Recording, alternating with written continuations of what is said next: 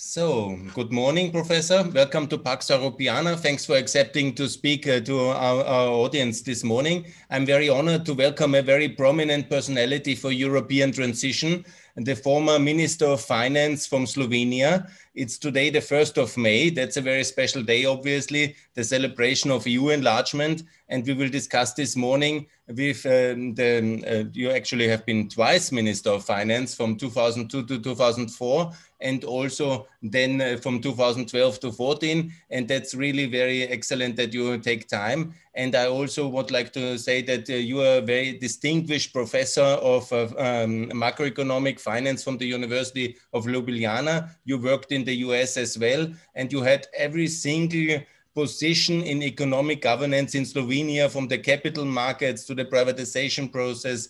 I'm very honored that you take time this morning, Professor, and please introduce yourself to the international audience. Thanks a lot, please. Thank, thank you for inviting me. It's uh, my pleasure, actually, on this day. Actually, on the 4th of May was our entry to the European Union in 2004. Okay, I'm still uh, employed, uh, although I have already fulfilled everything that is necessary for retirement, but I wouldn't like to retire yet. So um, my master's degree was in monetary economics and my PhD in finance theory. My first job was actually credit officer in the bank, where I had to stay two years before my mentor at the university let me enter as a teaching assistant to the university, to the Faculty of Economics, where I am still employed. I served as assistant dean and dean for 10 years. And then I was also chair of uh, chairman of board of Ljubljana University for six years. Of course, for transition, somebody would say, okay, this is academic, leading academic institutions, but I must say that I learned a lot because being a dean is really difficult difficult position. They say that it's even the second most difficult managerial position because everybody is, of course, smarter than you are. So leading the institution into one direction is difficult. So um, I learned a lot uh, with these positions and I used that extensively when I was in parallel, more, more or less all my functions were in parallel because I was teaching at the same time as I was actually, let's say, on the board of businesses, banks. I was first the Security and Exchange Commission of Slovenia chairman for five years. Uh, and in the government, I was uh, advisor on advisory boards for the president or for the prime minister, finance minister, or the president of republic.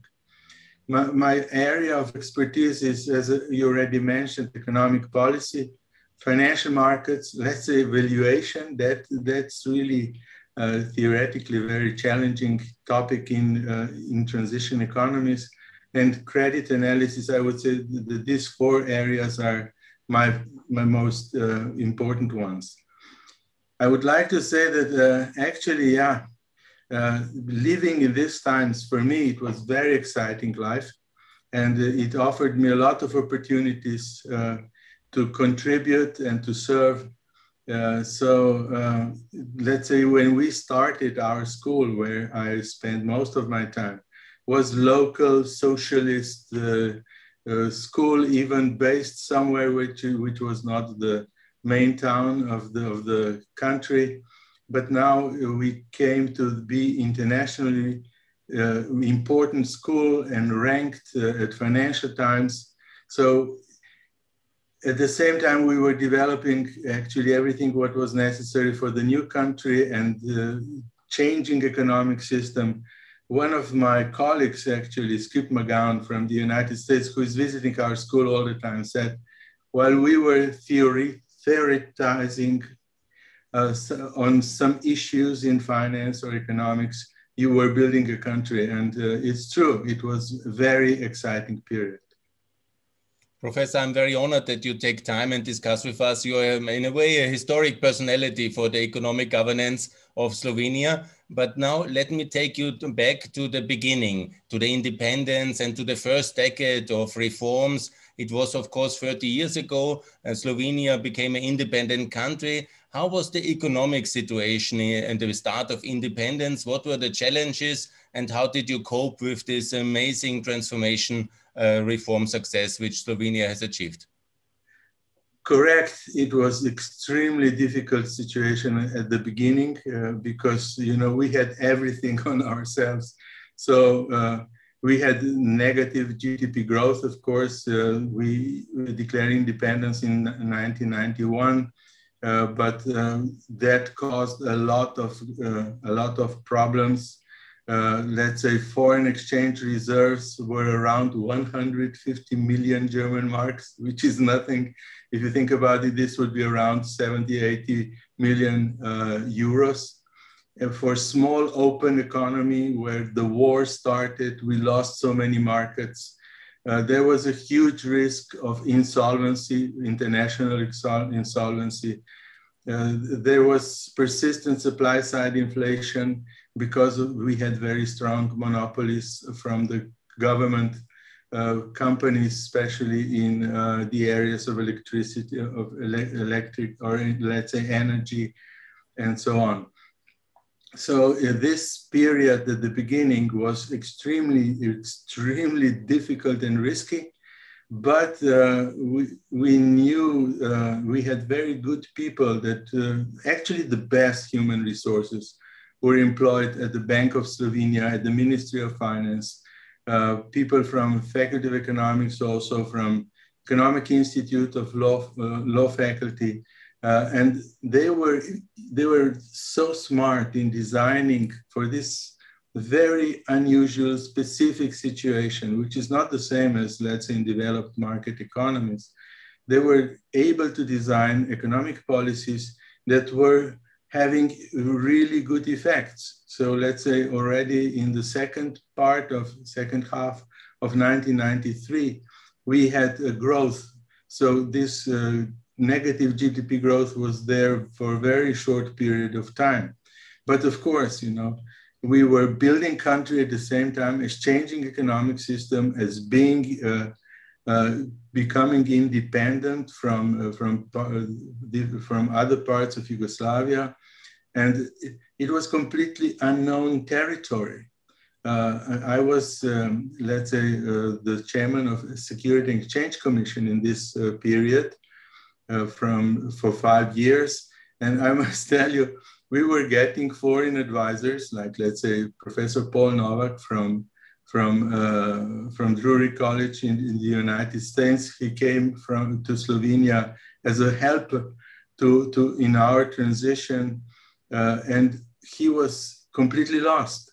He said, "I said, okay, how do you determine, let's say, the riskiness of uh, of, uh, of a company?" And he said, "That's simple you just take uh, beta and uh, i said okay beta where do you get beta? And he said there are beta books. You just look into beta book. He said there's no beta books. He said okay then we will calculate them. And how do you calculate? On the basis of market data. I said there's no market data for that you know and so on.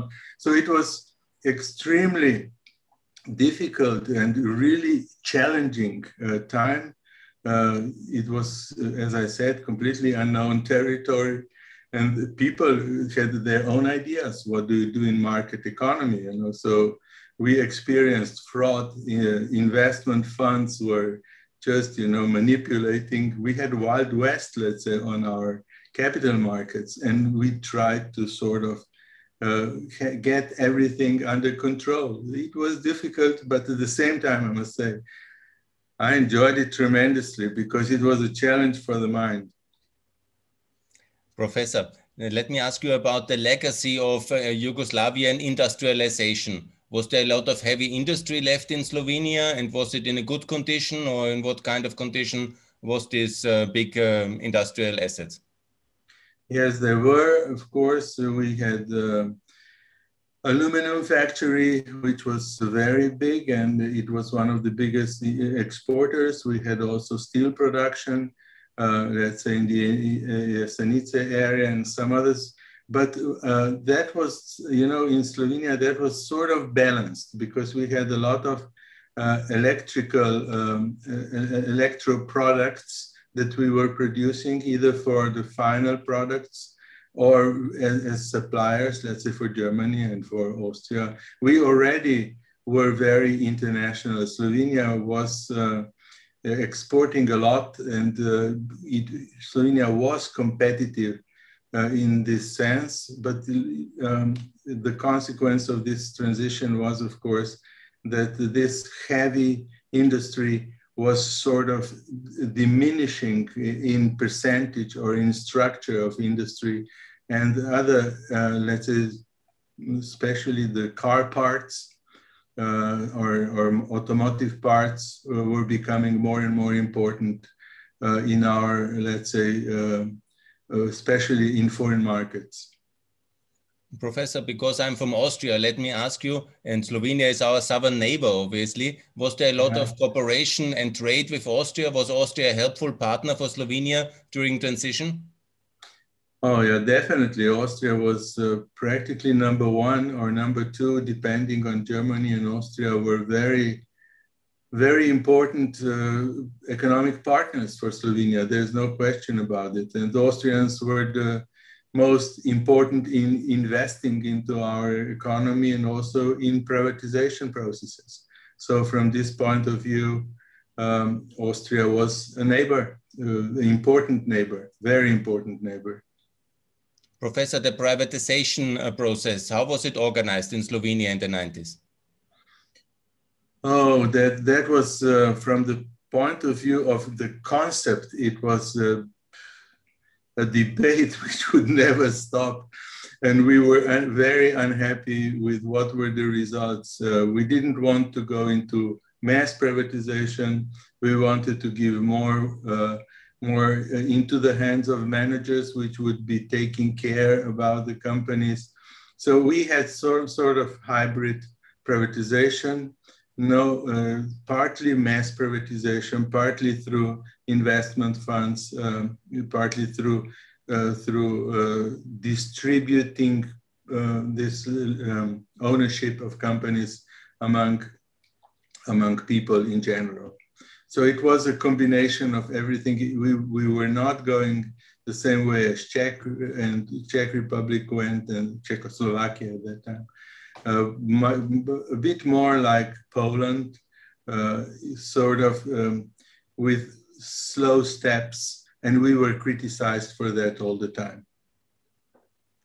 Um, Professor, Slovenia, this is, uh, was a very successful period, the so-called Slovenian economic miracle, if we want to call it like that. It was really enormous growth phase. And in 2002, you were also selected the Minister of Finance, preparing the EU membership of your country. Can you describe the challenges and what was the specific Slovenian reform model to be so successful in this first decade, in the first 15 years of transformation?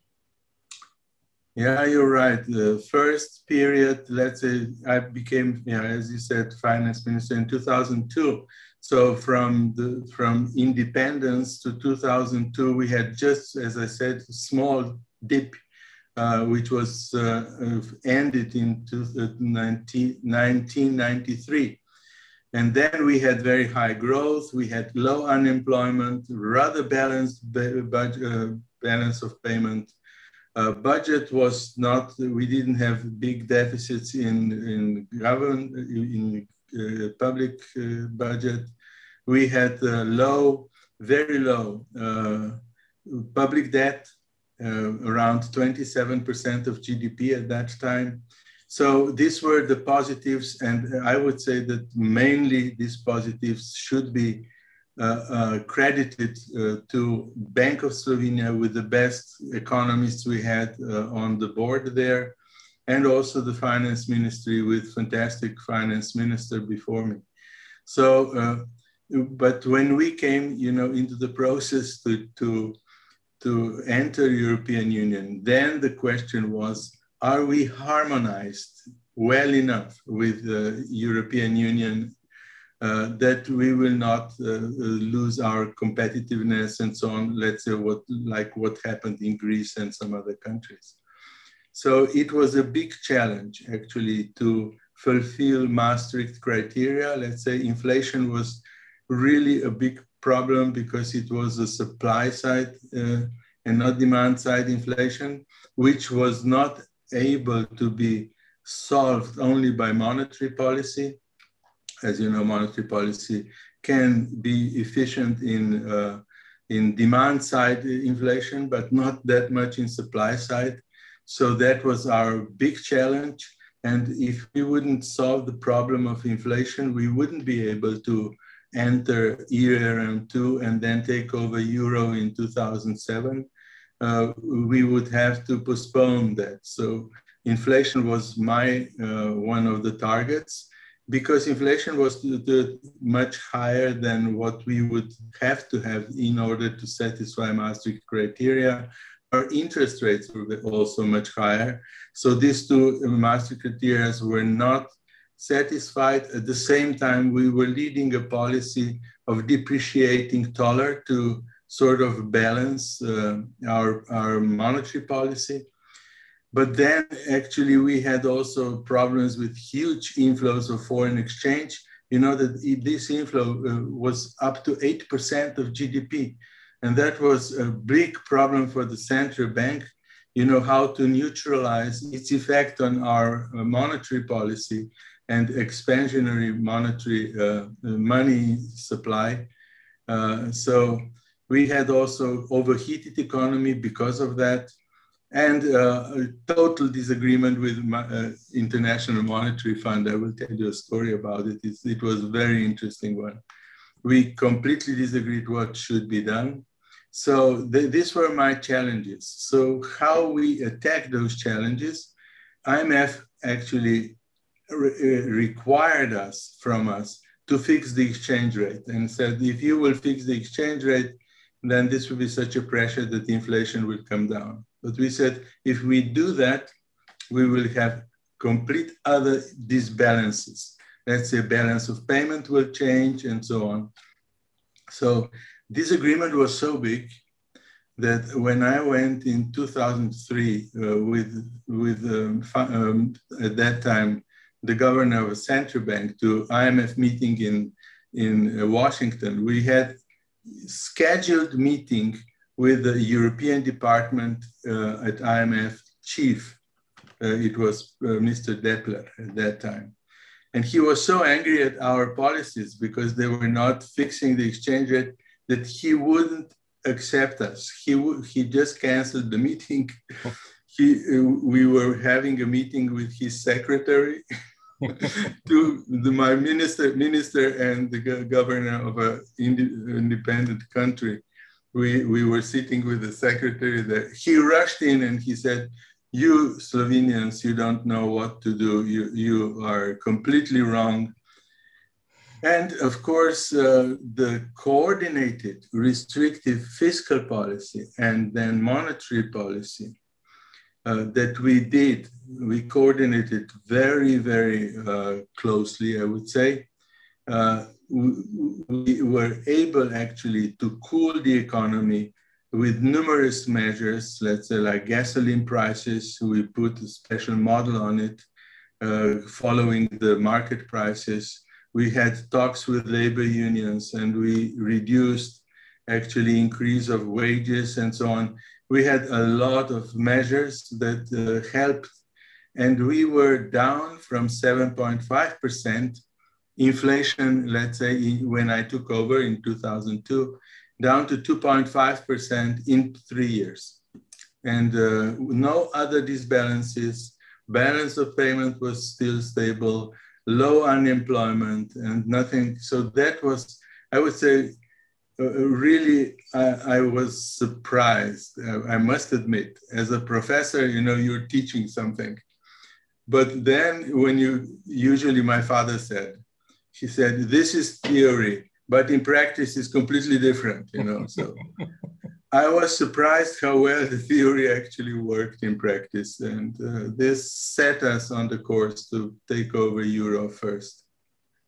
Professor, it was very useful to have an experienced macroeconomic professor in charge of these complicated negotiations. I'm sure about it.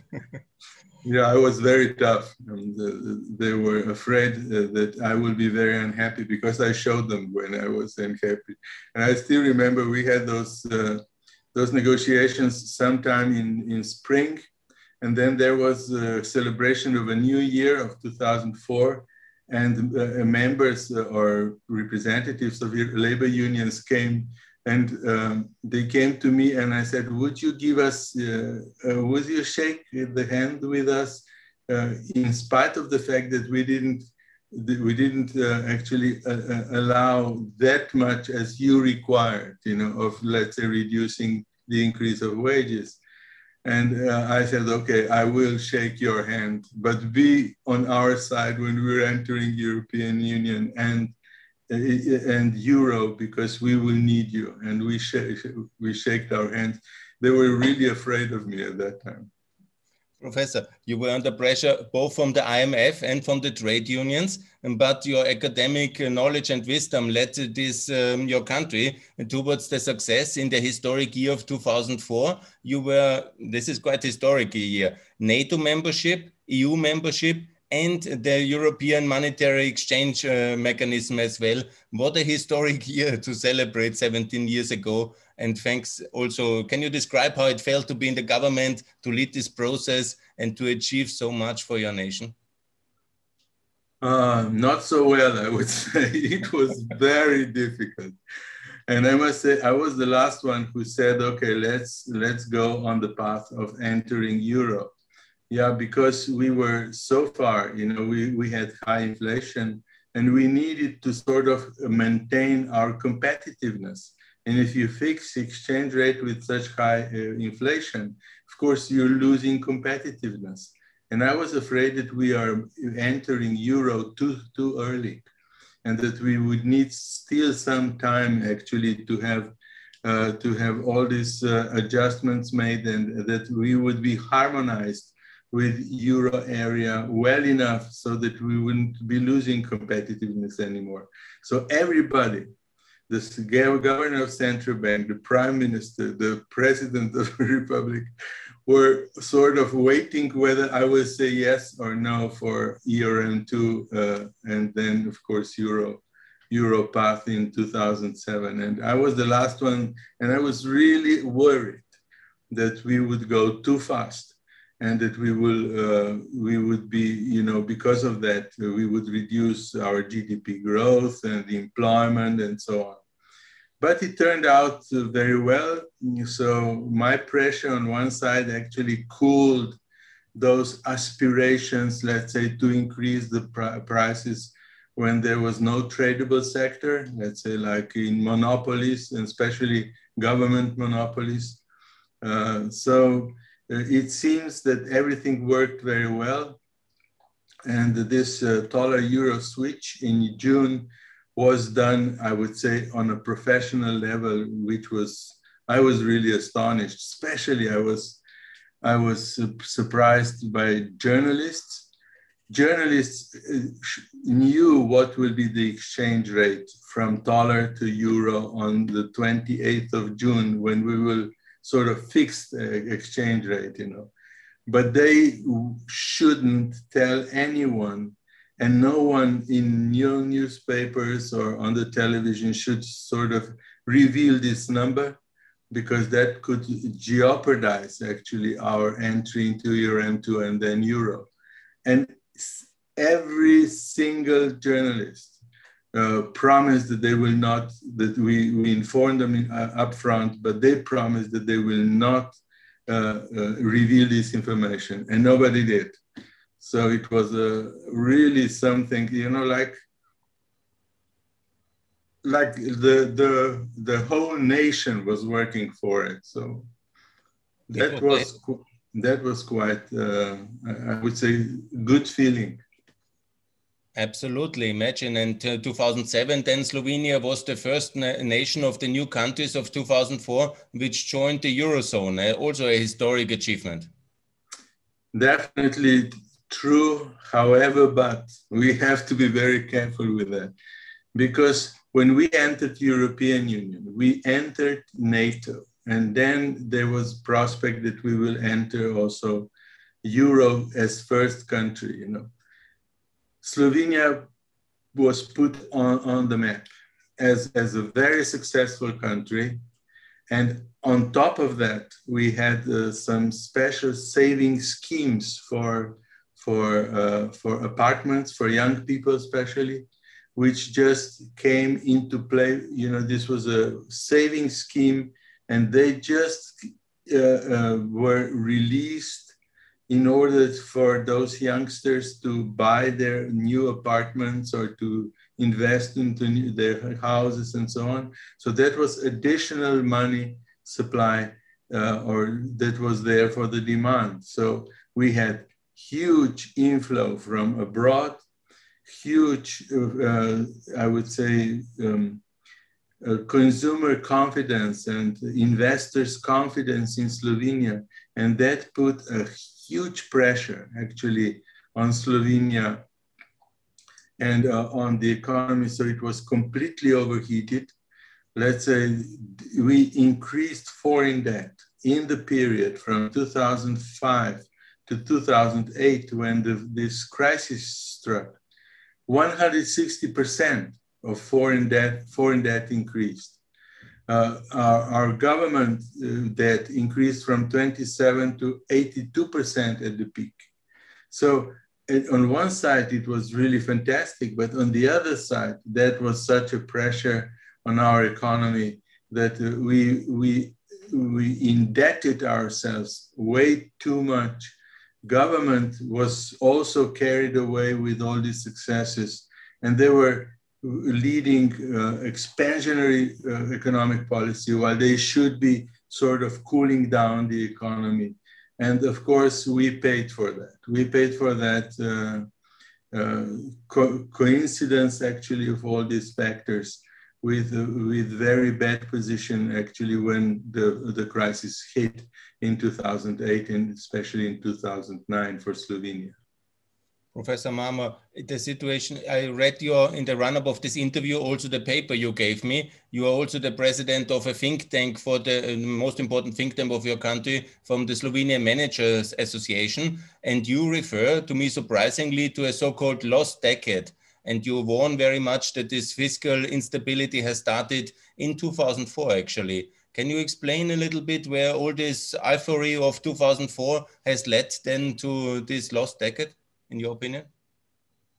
Uh, yes, uh, as I said before, uh, it was uh, the consequence of uh, really positive uh, prior results, let's say in the 90s and the beginning of 2000s. Slovenia really fared, I would say, as you said, it, it, was a benchmark of how do you have to carry out economic policies. But then, with when we entered the European, uh, no euro area, uh, then everything actually was relaxed.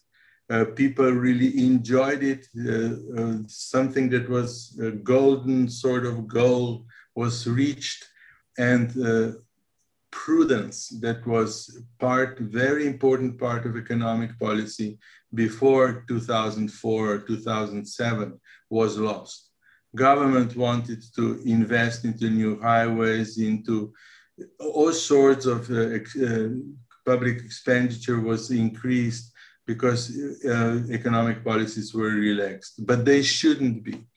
Also, taxes were reduced in this period. Uh, so I would say this is 10 years of lost 10 years, which started in 2005 actually, and uh, it, it, was uh, it, it was really a pity, I would say. And I, I came, of course, the first time I was finance minister, I came with high inflation and very, um, very expansionary policy.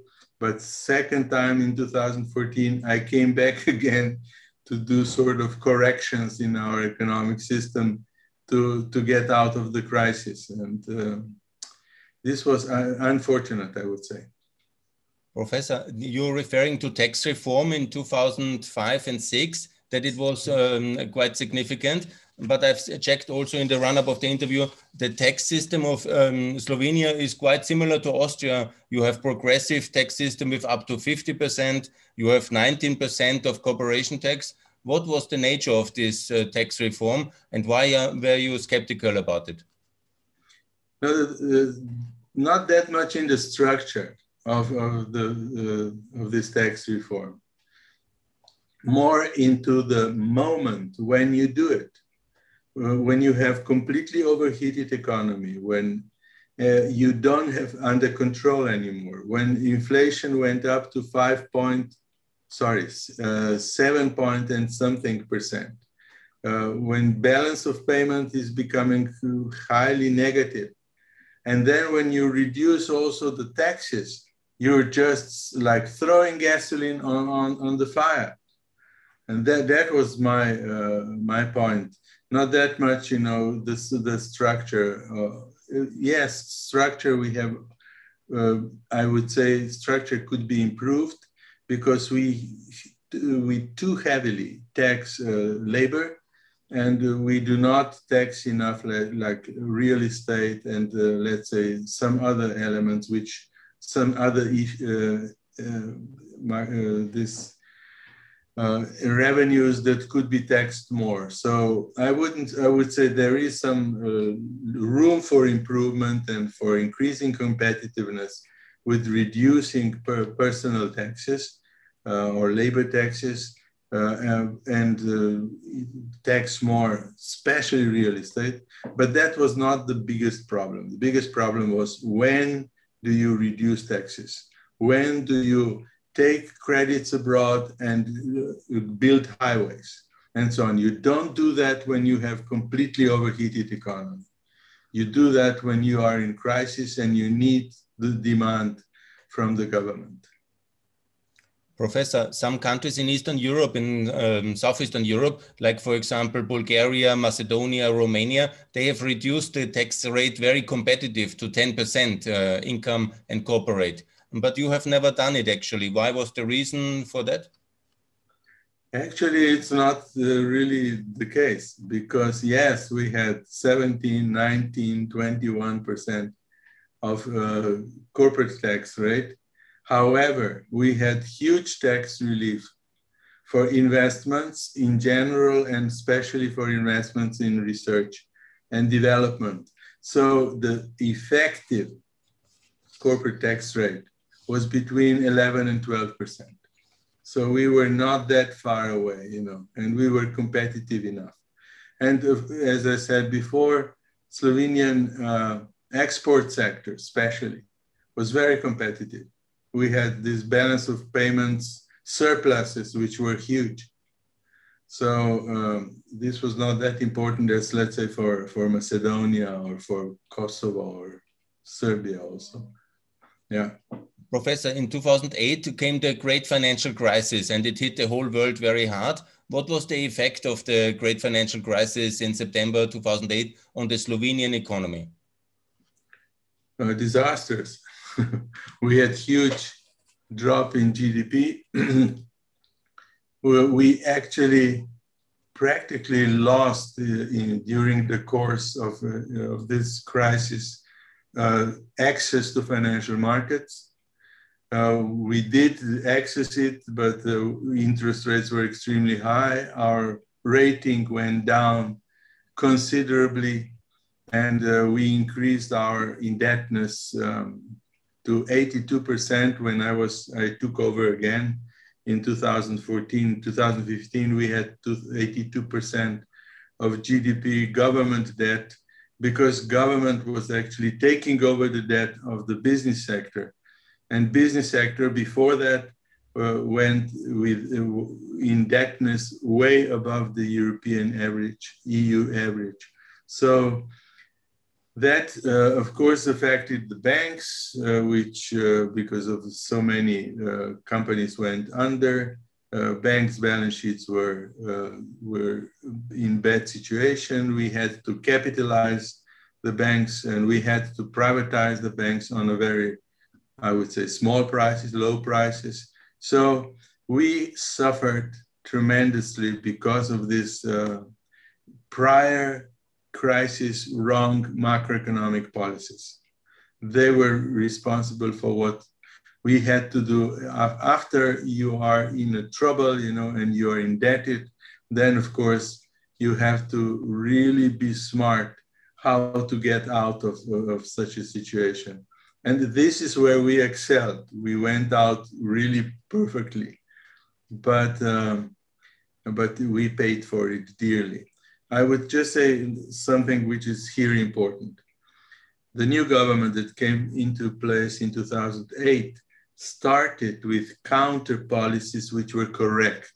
And what they did, if you are in a recession, you have to try from the government point of view, you have to uh, counter cyclically help the economy with demand.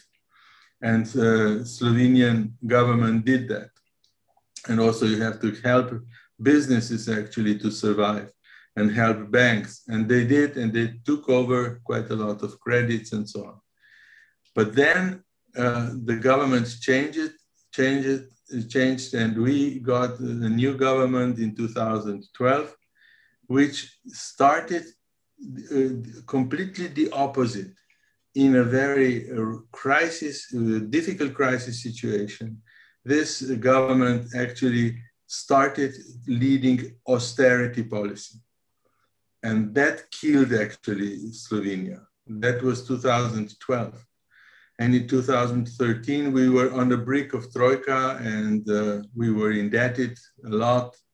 Uh, we had very, uh, very limited access to financial markets and so on.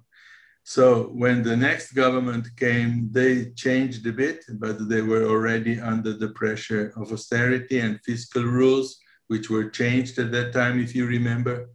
We got the two pack, uh, six pack, and so on, which actually required austerity measures.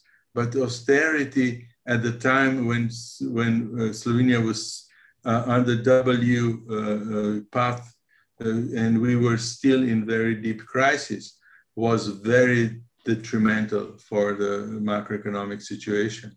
So when I came in 2014, I had to think how to get out of this mess a lot. I was preparing myself for that position I don't know, I think two, three months studying. and three weeks, I was just talking to the finance minister I was, uh, I was replacing, um, what they did, what was the logic, and so on, where are the problems. And then I designed actually uh, an economic policy which really worked. Professor, in 2011 started the Greek debt crisis. It's obviously more well known, but the Slovenian banking crisis was the second biggest crisis in European economic history in that time. Can you describe the nature of that crisis? What really happened, how it was handled, and what, um, what was the nature of the Slovenian banking and debt crisis of 2011? Actually, it was not 2011 that we had this uh, banking crisis. Uh, it, it hit later on in 2012, as I said, uh, when the, the government actually started to, uh, new government that came in started uh, using uh, austerity measures, very strict austerity measures. Uh, and then they were also uh, reducing the confidence of consumers and investors by saying that we need troika and uh, so on. I would say if, if in, in this time we had better economic policies, we would get out of this crisis, or this general crisis, with very little troubles. It would, it would be really uh, a, a, smooth path out. But wrong uh, economic measures actually led us to the situation where it seemed like our banks are really undercapitalized and so on. We see now that we capitalized them too much in that period. How expensive was the cost of that banking crisis in terms of GDP for the Slovenian state? Oh, uh, I don't have. A, we did calculate that, you know, uh, but I do not have it uh, here. The calculations they, they, they were in the range definitely of 10 to 15% of GDP, if not even more. So that was um, wrong policies can lead really to disasters. and uh, let's say just one number. Uh, in year 2014, I think, yeah, this, it was 2014, our youth unemployment was 22.5%. And that's a disaster for the economy. If you think, you know, or not just for the economy, for the society. You have all these youngsters, you know, who study like crazy, who go abroad to get uh, to get experiences, who really do, everything to be prepared to enter the labor market and then to contribute and to prosper. And they are there waiting at home with their parents, you know, uh, every fourth uh, youngster. So this was a disaster. And when I came in next second time, I, as a professor, you know, I try to give them everything I can, you know, all international connections, send them here, send them there, get them international best professors here, and so on. And now I can see, see them sitting at home with their parents in, and without any any future. So it was it was a big uh, cost actually, but we went down in two years Uh, I, was, I became finance minister again in 2014. In two years, we were already down a lot, half of that, I think. So right, right policies, I learned from the right economic policies lead you far, but wrong ones are even worse, you know, they, they, re, they actually get you far, but far down. Professor, in 2014, you brought macroeconomic reason and science back in the Ministry of Finance. What was your first measures uh, to undertake as the Minister of Finance in 2014? How could you bring the Slovenian economy back to a growth path and uh, reduce unemployment and bring growth back to Slovenia? Okay, uh, it was it was a situation where everybody was expecting that uh, because I took over again, and they remembered me from the first time when we had overheated economy, and I went in with very strict austerity measures. Now everybody was expecting that Mramor, when he was would come, it would be austerity again.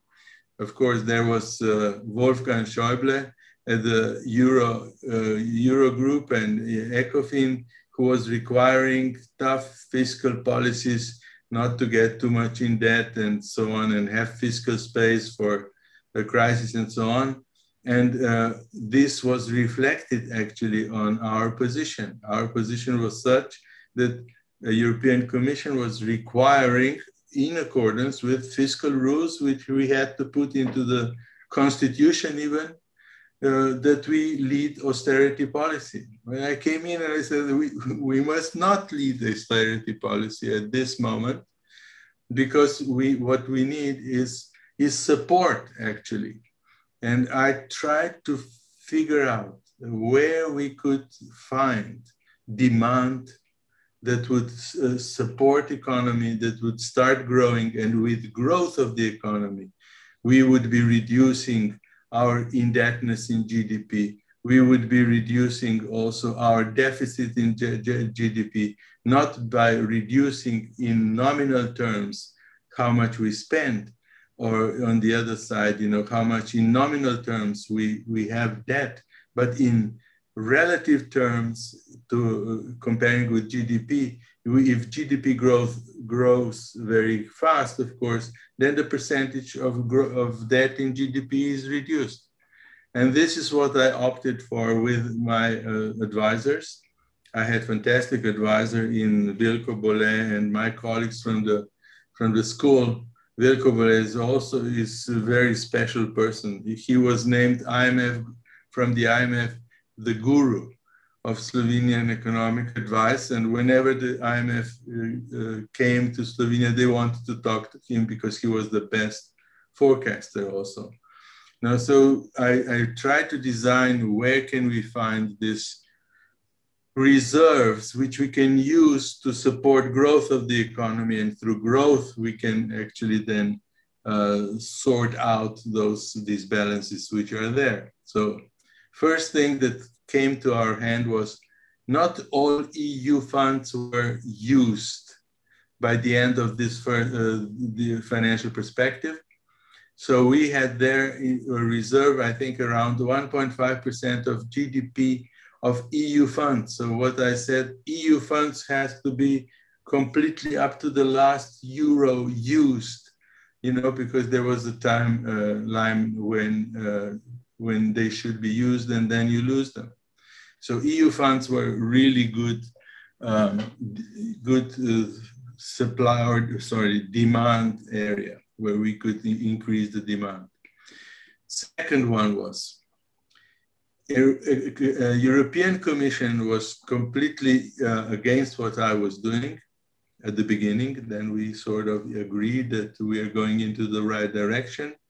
And they asked us to, to increase our austerity and fiscal targets. That means reducing G, uh, de, uh, budget deficit and reducing indebtedness by big numbers. That would, of course, reduce the demand in Slovenia and we would be on a spiral down, not up. So I just told them uh, I will do the adjustments which are in line with fiscal rules and not a euro more. I, we are going for uh, expansionary as much as possible fiscal policy within this fiscal space that we have. So uh, I didn't want to reduce public spending to reduce budget deficit. Second, third thing, household sector was uh, our household sector is the, the least indebted in, in European Union. So there is potential for demand.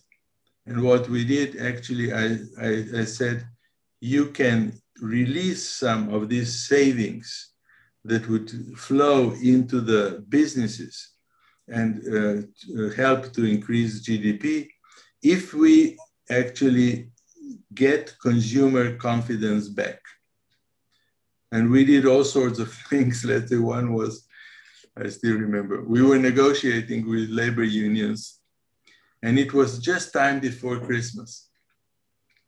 And they were very hard uh, negotiators. Uh, they wanted a lot, actually, of, of increase in wages and all sorts of other benefits and I was really against it. And I, if it wouldn't be that time before Christmas, I wouldn't uh, uh, go for it. But they wouldn't. They they did step back, but a little, and we wanted them more. But at, at certain moment, I said, "Let's stop here." It was just before Christmas. Shake hands, increase wages, and tell people, you know, uh, labor unions got increase, we think that we can survive with this increase like it was uh, agreed upon. So what was on the TV just before Christmas, shaking hands of austerity Mramor with the labor union. And that really helped that people relaxed and consumer confidence actually increased the demand, uh, household demand uh, and that was another area where we actually got economy going. And then uh, one, another one was restructuring of investments. We put money into the wrong investments, which didn't support the growth of GDP. So I said that we should restructure investments. We should pour into hydro, uh, electrical uh, uh, power, and into uh, railways and so on, that would actually support the growth of the economy. So what we achieved was very quick. GDP growth already in 2014, four and something percent. Employment of youth, you know, unemployment of youth went down like a stone. Uh, budget deficit was being reduced. Interest rates came down. Our rating went up. And in 2016 and 17, 17 we had we had first surplus in uh, in budget. So if you think 17 versus 14, in 14 it looked like we will get troika. In 17 we had already surplus, high growth, and so on. So what I learned, if you if you uh, carry out right economic policies, you can achieve fantastic results. Professor, let me ask about the political framework because in two different situations, you as a macroeconomic professor were thrown into the Ministry of Finance. You responded differently to uh, both different situations correctly according to macroeconomic uh, science, but it was obviously difficult to politically implement it because people might have been surprised, you know, and how did you manage to build a political consensus for two different macroeconomic reform concepts in the complicated Slovenian context. It's quite surprising and it's quite historic. The first time, actually, I had all the support of my prime minister, which was really important at that time. And I must say, it was not, it was hard, but it was not that hard because there was entry into European Union goal and then NATO and also Euro takeovers. Slovenians the highest percentage of Slovenians, if you compare countries uh, uh, of the European Union, the highest percentage of Slovenians asked for euro, wanted euro. So there were two, let's say, from the economic policy, very important goals, and this is euro entry and EU entry. And of course, when I said we will not be able to enter European Union, or we will not be able to enter uh, euro area if we don't do this and this. Uh, they went along because this was such a such a golden goal for Slovenians. It was very important. So first time I had prime minister and I had actually, you know, very strong arguments in my hands to push through what was necessary. This was the first time. Okay, the second time, you're right. The second time it was really difficult. Although, you know, you should never forego the opportunity that the crisis brings. This is what, what is the rule in, in government. So I was using actually what could happen if we don't do it, but many times they didn't listen. It was much more difficult uh, political situation. I myself, I'm not politician. I was never member of any party. I didn't uh, run for, for the position. I was uh, actually asked to be both times sort of technical finance minister. So I didn't have personal access actually to those talks between political parties of position and uh, opposition. Uh, so yeah, that was not an easy easy task. But you managed you managed so well, Professor. Mm. Yeah. yes. Camera is disconnected. If you can connect it again. Okay, sorry. No problem. I will ask you about the Eurozone because in your paper, you're also relatively critical to the design of the Eurozone. And you say, uh, despite it being a wonderful thing, the um, external shocks in the periphery is not really very well designed, the response answer of the European uh, system, of the Eurozone system. Can you elaborate a bit about um, uh, this, um, uh, this approach of yours and what would you recommend uh, for peripheral economies in smaller economies, let's call it like this, in the Eurozone, how to respond to, to shocks?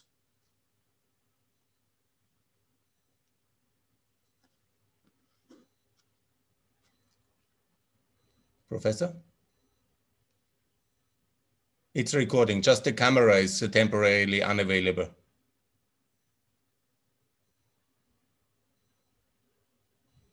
Professor? I cannot hear you. I cannot see you.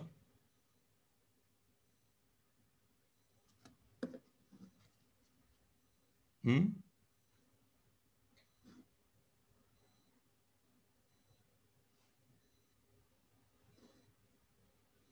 I hope the professor is coming back in a second. Please bear with me for a moment, some technical glitch.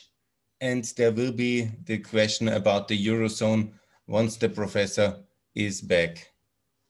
I hope he will enter the room soon and there will be continuation of our excellent interview on the Slovenian economy with Professor Mramor. He is the leading macroeconomist in Slovenia, 30 years of professor at the University of Slovenia, twice in the um, Ministry of Finance, always a non-political expert, bringing excellent uh, macroeconomic advice towards uh, the high um, politics and having this opportunity task obligation. It was certainly not easy to reform uh, the Slovenian economy in these two historic moments in the run-up of the 2004 uh, membership and also in the uh, moment after the Slovenian banking and debt crisis.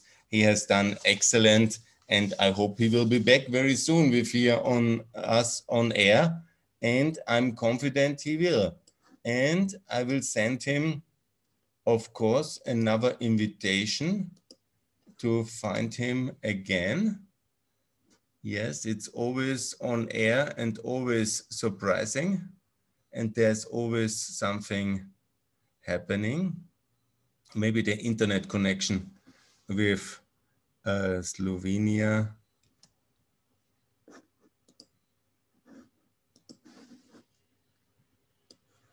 is not perfect right now. But I sent him another link and let's see if we can get him back to discuss uh, the continuous uh, situation of the Slovenian economic model and how to converge because I hope that Slovenia will no, overtake and converge to reach 100% of um, the uh, GDP average. That would be obviously perfect. And that would be the next level of success. And that's obviously my next question also about labor productivity, tax rates, and how to really then manage ahead. That's very good. Professor, you're back. Perfect. Professor, you are connected? Professor? Excellent. Professor is back. I think you can hear me now. I hope so. And I hope that we have full connection very soon again with the leading macroeconomist professor of Slovenia, twice Minister of Finance of Slovenia, and also uh, the leading um, crisis manager in many ways historic personality. Professor Mramor has led his country into the um, EMR2, into NATO, into uh, the Eurozone, and also has contributed uh, massively uh, with um, the um, uh, managing of the crisis, leading Slovenia out of the banking crisis and was rewarded. I have not mentioned that up to now, but as the best Minister of Finance, according to the Banker magazine, that was, of course, very special uh, in 2016. And um, that's um, a special award he has very well received for all his historic um, achievements. Absolutely. Just we hope to have him back very soon, also on air. Professor, do you hear me? Yes, I do. Do you hear me? Yes, very good. Welcome back, Professor. There we, we have no video, but no matter, don't worry. Um, please, and my question was about the Eurozone, about your critical point about the design for the Eurozone concerning periphery economies, smaller economies, and the external shocks. What's your recommendation? What's your experience? The problem is that the swings or, uh, yeah, swings of economic activity are much bigger in peripheral countries than in core countries. Let's say when Germany has plus minus, uh, 2% uh, in a uh, more serious crisis, uh, Slovenia has plus minus 5%. So this, uh, this cycles uh, economic cycles are much more pronounced in peripheral countries because of their structure of the economy. Let's say there's more tourism, there's more parts uh, produced for final production in core countries and so on. And that, of course, is a big problem when you have uh, the central bank's policy, monetary policy, focused on core countries. So it is appropriate for Germany, Austria, France, and so on. But this monetary policy is not appropriate, let's say, for peripheral countries, which would need much more reaction by the, by the, by the monetary policy.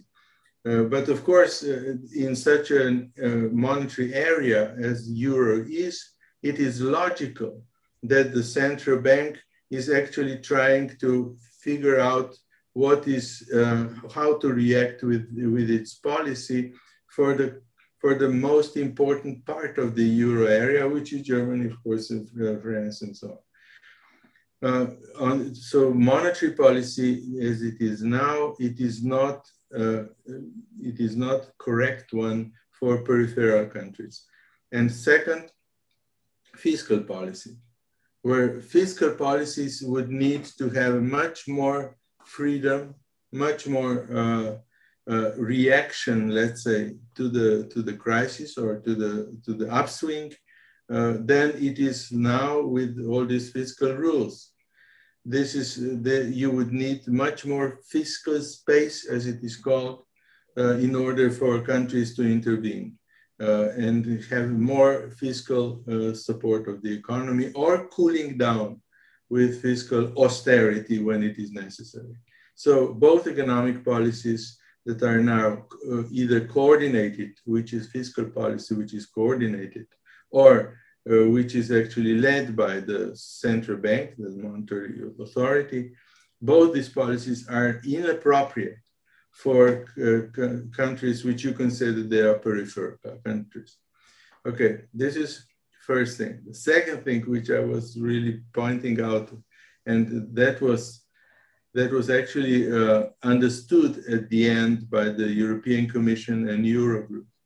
The second point is that fiscal rules as they are with, with this um, GDP gap calculated. So the difference between potential and actual uh, GDP growth uh, and level, that this is uh, theoretically, empirically inappropriate measure of where we are in the cycle and whether the country is having too expansionary or too restrictive uh, fiscal policy. We know that for, for years, let's say for three, two, three years uh, in advance, when you get three years, let's say in advance, you can uh, calculate approximately what was the position of this country three years ago. But today, when you're calculating, the difference between what you calculate and what is actual is so big that, that this measure doesn't actually help you in any way. So uh, using methodology for calculating where the country is whether it is leading correct fiscal policies or not in accordance with fiscal rules is wrong. And this showed, let's say, for Slovenia, uh, and this was, I think, 2017, 2016, sorry, 2016. When using this methodology, the final result was Slovenia is overheating and Slovenia should uh, use austerity measures in fiscal policy actually to, to cool down the economy. But I said this is not logical. We have higher unemployment that would, should be there. We have in, uh, inflation which is very low, practically no, no inflation, and so on. I went with economic, uh, the macroeconomic uh, indicators, and I showed no, Slovenian economy is not uh, overheating, it is in recession. And the difference was so big that we would have to, in accordance with this uh, methodology, uh, reduce our government spending. And if we would do that, we would kill the economy in 2016. So uh, when we, we, had these uh, ECOFIN meetings and uh, Eurogroup meetings, I I tried to persuade, you know, the European Commission and the leadership of Euro, Eurogroup that this methodology gives completely wrong result for Slovenia and that we will really be in trouble if we follow it. so the, the final result was that uh, they acknowledge that Slovenia is not in overheating because balance of payment is still positive, uh, long-term investments are lo too low and so on. And they treated Slovenia specially. But what I was proposing was that we change completely, you know, the way we are calculating where, where you are and have much simpler and better fiscal rules, measures, or methodologies than what we have at the moment. Professor, you are talking about a very specific targeted approach from the EU and the member states of the Eurozone in order to address the uh, specific economic situation more targeted. This is what you recommend? Yes, I recommend that we change uh, methodologies for calculating whether you are calculating your fiscal policies uh, and calculating how much you should actually do fiscal effort. Fiscal effort means how much you have to reduce your, let's say, uh, uh, budget deficit in a specific year. Let's say for Slovenia in 2016, there was a fiscal effort of 1.2% of GDP. So it was, it said that Slovenia should reduce budget deficit in 2016 by 1.2% GDP, which is huge reduction actually. Uh, when you look at the, what the reduction, you know, what are those uh, numbers which you usually use, let's say 0.5%, would be acceptable, but 1.2 would really kill the economy. Professor, in your paper, you are quite um, not satisfied with the progress of Slovenia in terms of convergence with the European Union average. And um, despite the fact that Slovenia is the most successful of all the new countries, it has a $26,000 um, GDP per capita in net terms, and it's actually closing up towards Italy. And maybe, I don't know what is your estimation when Slovenia will have reached Italy, but still you're not satisfied. What is your uh, critical point on that? okay, now you got me. we Slovenians are always unhappy. We say, we don't look at Italy, we don't look at Czech Republic, so we look at Slovenia and say, okay, this was the opportunity, this much we could do, but we didn't. So we lost it. yes, others made mistakes also. Yeah, that's true. But I'm not, I, I, I'm not looking at your mistakes. I'm looking at my mistakes and try to get and squeeze out the most we can. So when do you think um, Slovenia will have caught up with Italy in terms of GDP per capita? But that was uh, that was my dream when I was finance minister. I said we have to catch them. We we, we are on a good path. Uh, the, the difference is still, is still quite uh, considerable. If you think about it, they are around 95% of EU average. We are at around 87, 88%. So it's not so easy actually to close this gap. Uh, but um, and it, it, depends what Draghi will do, you know, because you have Draghi there, and he he's a very good economist. So I, I have confidence that he will change the way that uh, Italy was dealing with this with their problems. But what I can say is that if you look at the quality of life indicators, not the GDP in purchasing power parity, but uh, let's say that you look at, at, at those measures, we are already in front of Italy. So now, that's an amazing yeah. achievement. Please. Yeah, I just wanted to say that, uh, of course, there's a lot of measure, measurements uh, of quality of life, of well-being, and so on, and they produce very different results but I would say that uh, Slovenia has a high quality of life, very high quality of life.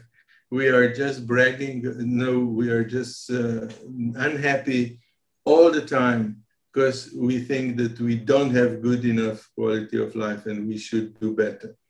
So, but that, you know, I don't know whether you are aware of uh, our great philosopher, Zizek, who had also this uh, very famous debate with Peterson. And he said that the most happy, the happiest people so far were in Czechoslovakia. And the question was, you know, in the, during when, they were actually in Warsaw Pact. And the question was, why are they so happy about? Because material, of course, level of living is much lower than let's say in Austria and in other countries. And the, the sort of explanation was that whatever goes wrong in, in Czechoslovakia, who is to blame? Either government or Russians. they are never to be blamed for it. and you know, it's still the same. It's still the same. it's still the same. So, but in Slovenia, everything what we blame for is government. Government didn't do that. The government didn't do that. So, this is very happy life from this perspective. Professor, as long as you don't blame it on the Austrians, it's fully fine for me. No, we don't blame it for Austrians. Thanks a lot. We have been together many centuries, and you are like uh, our sister, our brotherly nation. We love Slovenia very much. And we also feel the pain. You're also very hurt now by the corona crisis. Let me ask you about the current economic shock we face with the debt uh, crisis and the corona crisis. What is your um, economic perspective? How should the government respond? And what is uh, now in 2021 the right economic policy, according to Professor Mramor? What needs to be the response uh, macroeconomically uh, to this very strange and terrible shock of Corona crisis 2021? Please. I must say that I'm very happy that finally European Union uh, reacted from the economic point of view correctly because uh, with previous uh, crises, there was austerity when we should support the economy. And before it was uh, just uh, the opposite. We were overheating the economy, but this time all European countries and also around the world actually used the right policy, macroeconomic policy, which actually helped to maintain workplaces, who uh, maintained certain businesses, uh, and so on. So the macroeconomic approach was the correct one concerning direction. In such a situation, you need, because this is completely one-time huge external shock, and you should help this shock uh, not to destroy your economic base. So this was done correctly also in Slovenia. Of course, million dollar question is, did we go too far?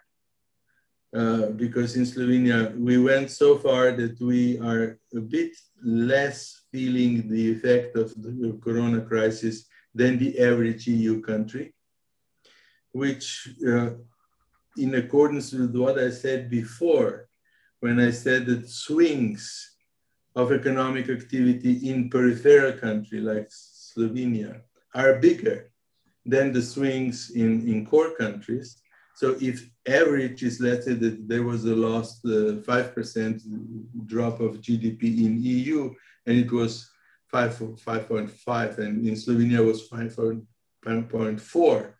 It means that we were stronger with measures than, let's say, the average of the European Union. But what does it mean stronger with stronger? It means that you actually took more credits indebted yourself as a country more than others did. And the question then is, how will we survive after this crisis is over and after we will try to handle uh, the debt that will be left um, after our, all our interventions. So whether this debt will be more pronounced or less pronounced, or whether we will be able to handle it. Now, this is one way of looking at it. The second way, way of looking at it is how far did we get with debt uh, in the first, this big um, financial crisis, we went up to 82.5%, somewhere 82.3%. And we survived with that, but barely. Now we are expecting to get to 82 point something percent also. So the consequence of intervention of government into the businesses and into the lives actually of every citizen with getting actually credit abroad and, and uh, supporting this part of the economy will lead to increase of government debt to 82 point something percent. If we su survive the financial crisis for the first time, we will survive with that also now because everybody will have much higher debt indebtedness of government than before because everybody is supporting with 10 to 20% of GDP uh, uh, to the business sector and other sectors of the economy. So in this, in this respect, uh, it, it, as a country, we will probably manage that with not too much troubles. However, what about the whole global economy? You know, are we going too far? Are there risks that we were not uh, thinking about? I'm sure there are risks which are now hidden because you know there is a constant flow of money from the government to support sectors like tourism, like uh, I don't know, big events, organizers, and so on, who are without jobs and without uh, actually income for one year and something already. Will there will this lead to uh, to defaults and then to bank problems and so on? I'm afraid that we are a bit too easy about it uh, generally and uh, i would uh, rather have a bit less uh, of debt on the heads of governments than what we have today Professor, now it's at 82, the debt level of uh, Slovenia. Do you see any reserves, for example, with privatization uh, to reduce the debt level of Slovenia in the future? No, uh, 82 will be at the end of the crisis. Mm -hmm. It's not 82 yet. Good. We are still down because we went, we were before, uh, we had uh, up until uh, 2019, we had three times 17, 18, 19, we had surplus in, in, uh, in budget. And that led to the, to the drop of GDP, um, of uh, debt in GDP to below 70%. And now it's going up to 82. So um, it will be around, I think, 15% increase. Uh, so uh, in this respect, uh, you are talking about privatization, whether with privatization we could actually reduce our indebtedness.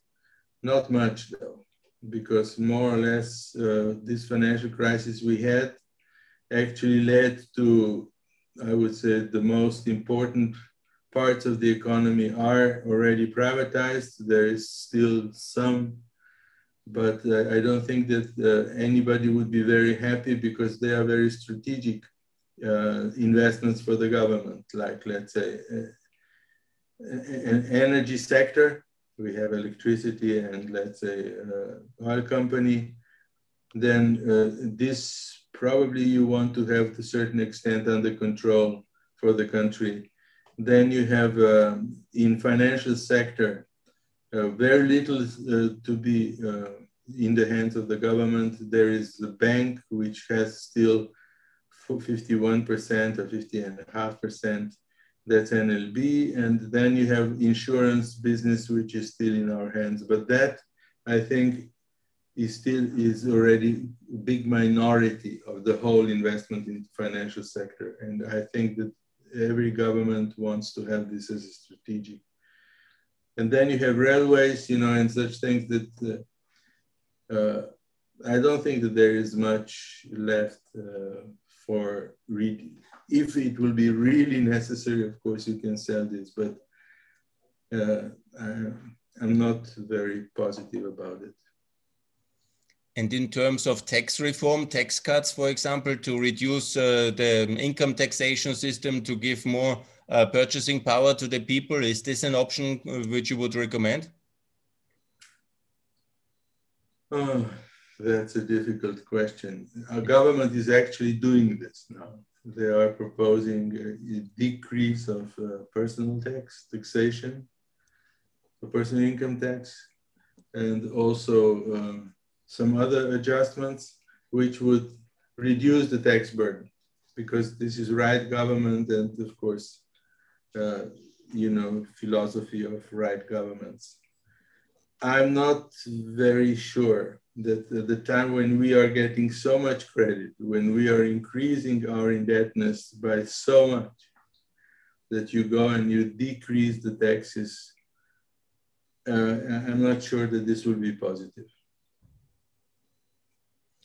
in general, um, Professor, what's your recommendation? What is now, it's a complicated situation macroeconomically. The question is how really to uh, stimulate the economy in 2021 and put it back on a growth uh, path. What would be your academic advice for for the Slovenian yeah. government? Maybe, I don't know, maybe they will call you back, Professor. It's the third time you have to save Slovenia. It's also no, not. No, no, no, no, no. no third time. Okay uh, I would say we have a, a, a, good situation here because of what I said before, because of the correct reaction of European Union as a whole. So we have this uh, EU funds, you know, for this uh, very specific situation, which can be used actually to support the growth. And we just we just handed in yesterday uh, our plan, how we will spend this uh, allocated EU funds specifically for uh, corona crisis. And here, I think if we do it correctly, and we do it in the way that also we invest where the multiplier of GDP multiplier is the highest. And as I looked at it, of course, there are certain limitations by um, limitations by, by, by where you can invest, you know, which actually prevent us to invest only in those areas where we would have the big, biggest, biggest effect. But still, let's say like railways, hydropower plants, um, also digitalization, if you do it correctly, you can actually support the growth and so on. So uh, I think that this, using this wisely up to the level which was given to Slovenia or approved for Slovenia, that this is the solution. So you promote more infrastructure building in Slovenia now with the EU funding of SURE and of the recovery fund? You know, uh, this is the question also that is raised in Bulgaria and Romania. I just read about it this morning.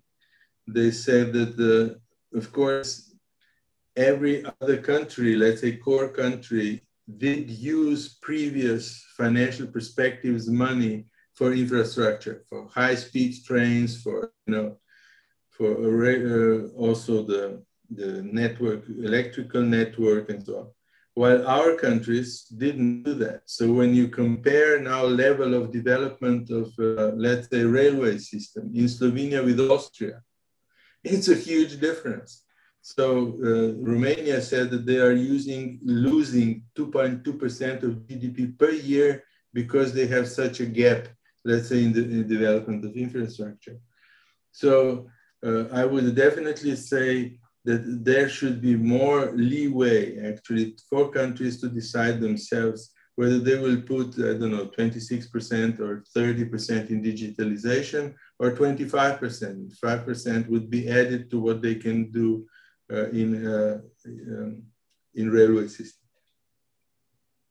We have a new tunnel soon ready in Austria, railway tunnel from uh, Graz to Klagenfurt, the so-called Koralm project, which is in four years, I think it will be ready. It's a huge 5 billion euro investment. And, you know, we don't have really very efficient railway links up to now. No high-speed railway from Vienna to Ljubljana and something like this. Is this something you would recommend to have a high-speed railway to uh, connect to Vienna, for example?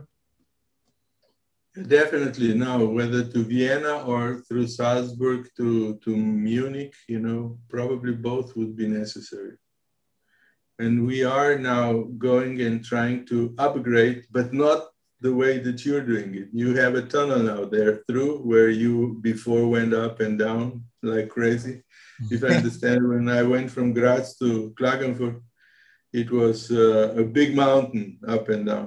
Now, not like that, but just upgrade and put the second uh, track also in, because let's say Ljubljana, Jesenice, Karavanke. We have just one, one track. We don't have two track railway. Can you imagine that? The one that is the most important and uh, Orient Express actually went through it and then Karavanke and, and then Villach and uh, Salzburg, Munich and, and further.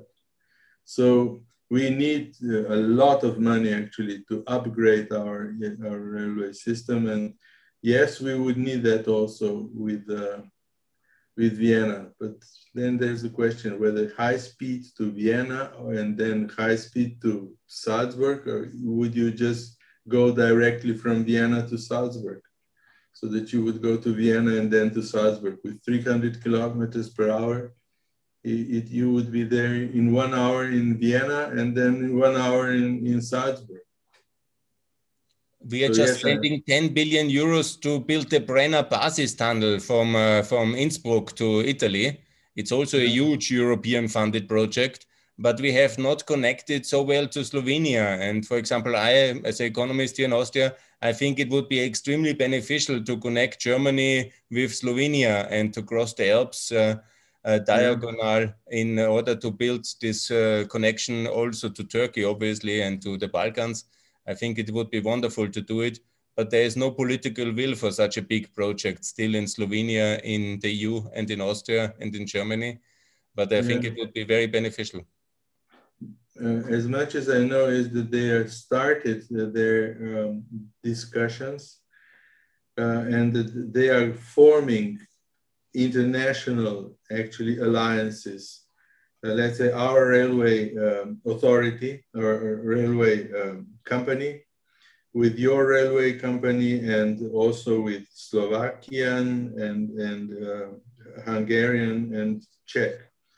And they wanted to want to promote, and I would really recommend that much tighter um, connections. And of course, it has to be also the same kind of uh, speed. Let's say this 1010 1010 you know uh, requirements should be met and i would really support that. I think we are here we have port of Koper, uh, uh, which really needs very fast uh, connections but then also get going green um, also you would like to get as many people as possible on the trains uh, in for passenger uh, freight. So yeah that I would support that. Uh, I think it is going into the right direction. Professor, one last question. When will Slovenia overtake Austria in GDP per capita? Okay. Uh, I have very specific answer to that, very precise. Um, you, you already mentioned that I'm leading a group, sorry, I'm leading a group of uh, th a think tank, actually, uh, which would which tries to design measures which will, in four years, bring productivity of Slovenia on the level of productivity of Austria. This is how it, sorry, I do not interpret it what we do in this way, but the minister who was looking, Minister of Economy, who was looking at our work, said, yeah, Mramor is, is producing measures that will get us on the level with Austria in four years. So if you would listen to our economy minister, we're there in four, four years, no problem. Of course, we as a think tank, we know that this is uh, completely impossible because uh, Austria has 50% higher productivity than Slovenia. And to achieve, you know, such a, uh, to actually close such a gap, it will take, I don't know, 12, 15 years if we do not have one more 10 year loss.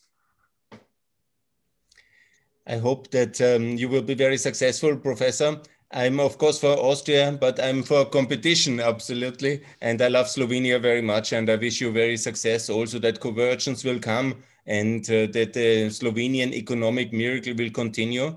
I would like to thank you now very much. And I'm very honored that you took time to discuss and present uh, this amazing achievement of yours and also the Slovenian economic miracle of the last 30 years and this amazing success model of European unification and of the euro. I'm very grateful that you took time, Professor, and all the best for the future development and to catch up with Austria very fast. Fast, please.